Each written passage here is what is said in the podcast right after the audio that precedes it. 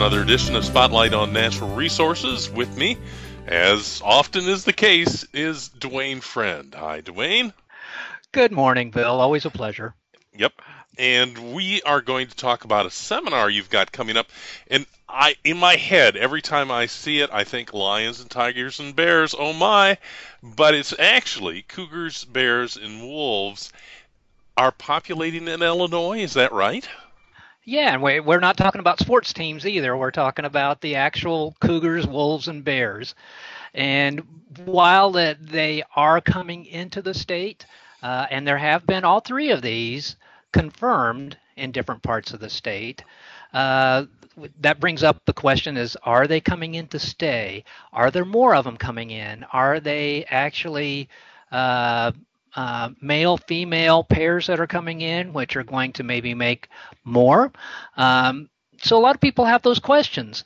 And uh, what we're going to do with the seminar, uh, which is going to be held here in the Morgan County Extension Office in Jacksonville at 104 North Westgate on August 14th, is we're going to try to help answer those questions that the public may have.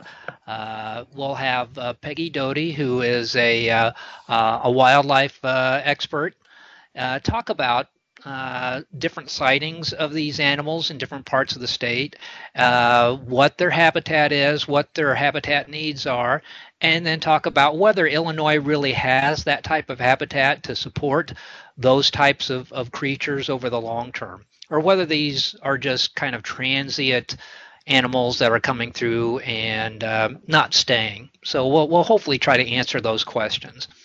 Um, and the seminar, again in Jacksonville, it's going to be on August 14th, uh, starting at 6 in the evening. Um, there is a uh, cost of $5 per person, although anybody who is a master naturalist can come for free. So another benefit of being a master naturalist, if anybody is interested, um, the how deadline. Do you sign up? How do I uh, for for master naturalist or actually for the, for the seminar? I was thinking. Okay, uh, two ways to do that. Uh, the address for signing up is go.illinois.edu backslash cougar, which hopefully people can remember that one. Mm-hmm. Or they can call 217 243 7424. And they need to register. We would like them to register as early as possible so we can know how many seats to put up. Uh, and we do have a, a, maximum number that we can take. Um, but we the absolute deadline is August 13th unless we reach our maximum registration before that time. I see. Are we seeing more livestock deaths or anything kind of a uh, an indicator of that is a, a great question, and honestly, I have not heard of any any big numbers of livestock deaths associated with any of these animals. A lot of times, the way that they're seen, like one that was uh, found a few years ago here in Morgan County, was only spotted by a trail cam, and uh-huh. uh, that's and the other ones that have maybe people have actually interacted with. Uh, sometimes they've got seen them because there's been hunters out and they've actually shot them.